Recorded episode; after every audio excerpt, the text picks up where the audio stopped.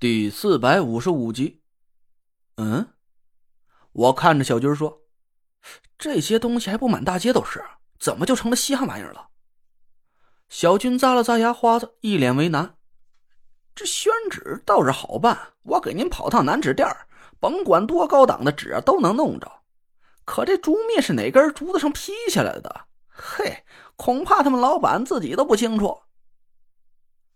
我想了想也是，劈一根竹子就得做一个记号，这哪个竹匠会有这种闲心呢？一大堆竹篾往一块一堆，想区分出是从哪根竹子上劈下来的还真是有点不可能。那实在不行咱就自己劈吧。那你知道什么地方能弄着成根的竹子吗？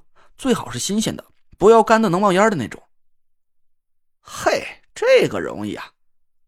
小军一下就乐了起来，我给您指一地儿，您去了随便砍，哪怕是把那一整片竹林砍光了，主家也不敢问你要1毛钱。我笑着问小军到底是什么地方，他神神秘秘地指了指博古轩的大堂，压低了声音。我跟你说，潘爷他家就有一大片竹林，从潘家老太爷还在的时候就传下来的。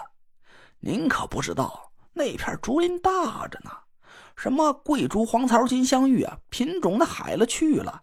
更难得的是，里面还有一小片南竹，那可是千金难买的好品种。甭管您是打家具、吃笋还是做鱼干，那些都是些上好的材料。嘿，那太好了。我笑着拍了拍小军的肩膀。潘爷在店呢吗？在呢。小军笑道，自打亮爷去外地淘完货呀，潘爷每天一大早就来店里守着。这不今儿个比您来的还早，已经在坐堂了。坐堂是古董行里的词儿，每个上点档次和规模的古董店里都得有个第三方的鉴宝师，坐在大堂里给客人购买的物件做鉴定，就和大药店里会有个坐诊的老中医是一个道理。潘浩不算是博古轩的老板，所以他可以代表第三方来给博古轩卖出去的古董做鉴定，鉴定完了之后签字盖章，就说明他会对这件物品的鉴定结果负责了。我笑了笑说，这家伙倒是变勤快了，走，进去打劫他家竹林去。哎，东家您稍等一下，一会儿您可别把我给卖了，要是潘爷知道是我跟您说的这事儿，那非得活吃了我不可。行，放心吧。我和小军说说笑笑的进了博古轩大堂，潘浩一看见我转头就跑进屋里关上了门。哎，不是，我说浩子，你干嘛呢这是？我脸上写着要吃人呢。潘浩的声音从屋里传了出来。吃不吃人我不知道，不过你个小军密门有点屁事儿啊，可让我听见了。想要我家那几棵楠树啊，门儿都没有。那可是打我爷爷那时候传下来的，你砍一根我爸他就能。我故意逗他。怎么的？潘师兄还能把我给砍了呀？那倒不能，可我告诉你啊，我爸能把我砍了，你信不信？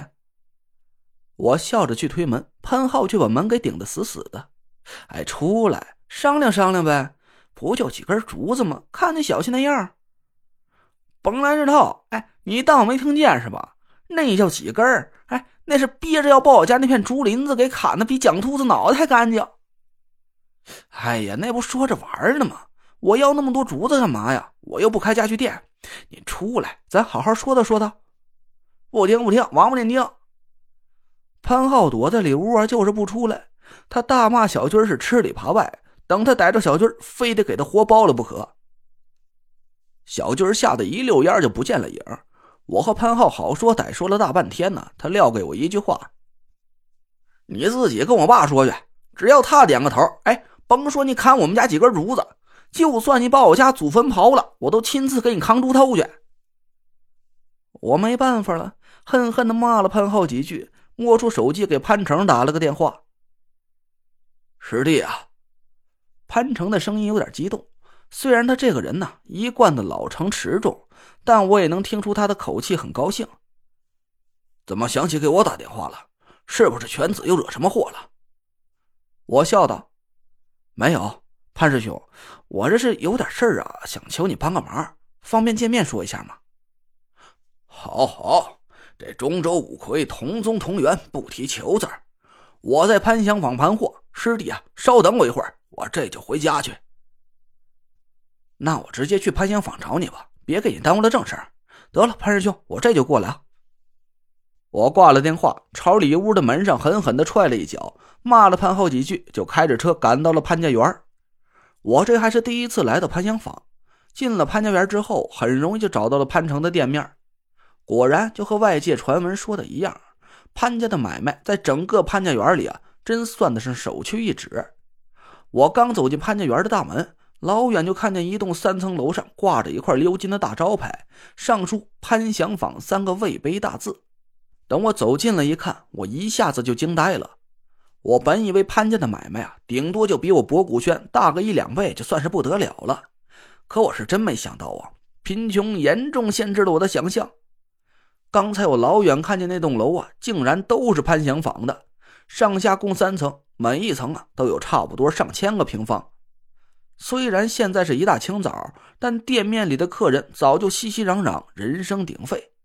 我探头探脑地往门里看去，却没发现潘成的身影，只看见8个穿着马褂的花白头发老头，分别坐在8张太师椅里，占据了1楼大厅的各个角落。每个老头面前呢，都有一张名贵的红木方桌，每张桌子后面都排着几个手里抱着各种古董的客人。老头们正在口沫横飞地对着坐在前面的客人摇头晃脑，卖弄学问。坐在他们身前的客人只听的是眉开眼笑，连连点头，就差没给那些老头动手点赞了。我惊得目瞪口呆的，不是吧，光第三方的鉴宝专家就有8个。我的天哪，这到底是有多大的买卖？一天还不得把我1年的流水给挣出来啊。受累打听一句，是陈爷吗？一个40来岁穿着长褂的中年人躬身站在我身边问了我一句，我赶紧按照古董行里的规矩对他抱拳。不敢，陈累赘，请问潘成潘老板在吗？正是潘爷吩咐我来迎接陈爷的，您跟我来。那个中年男人引着我上了楼，来到了3楼，把我带到了一间屋子门口。我刚往屋里一探头啊，突然里面冷不丁地发出了一阵哈哈大笑的声音，把我给吓了一激灵。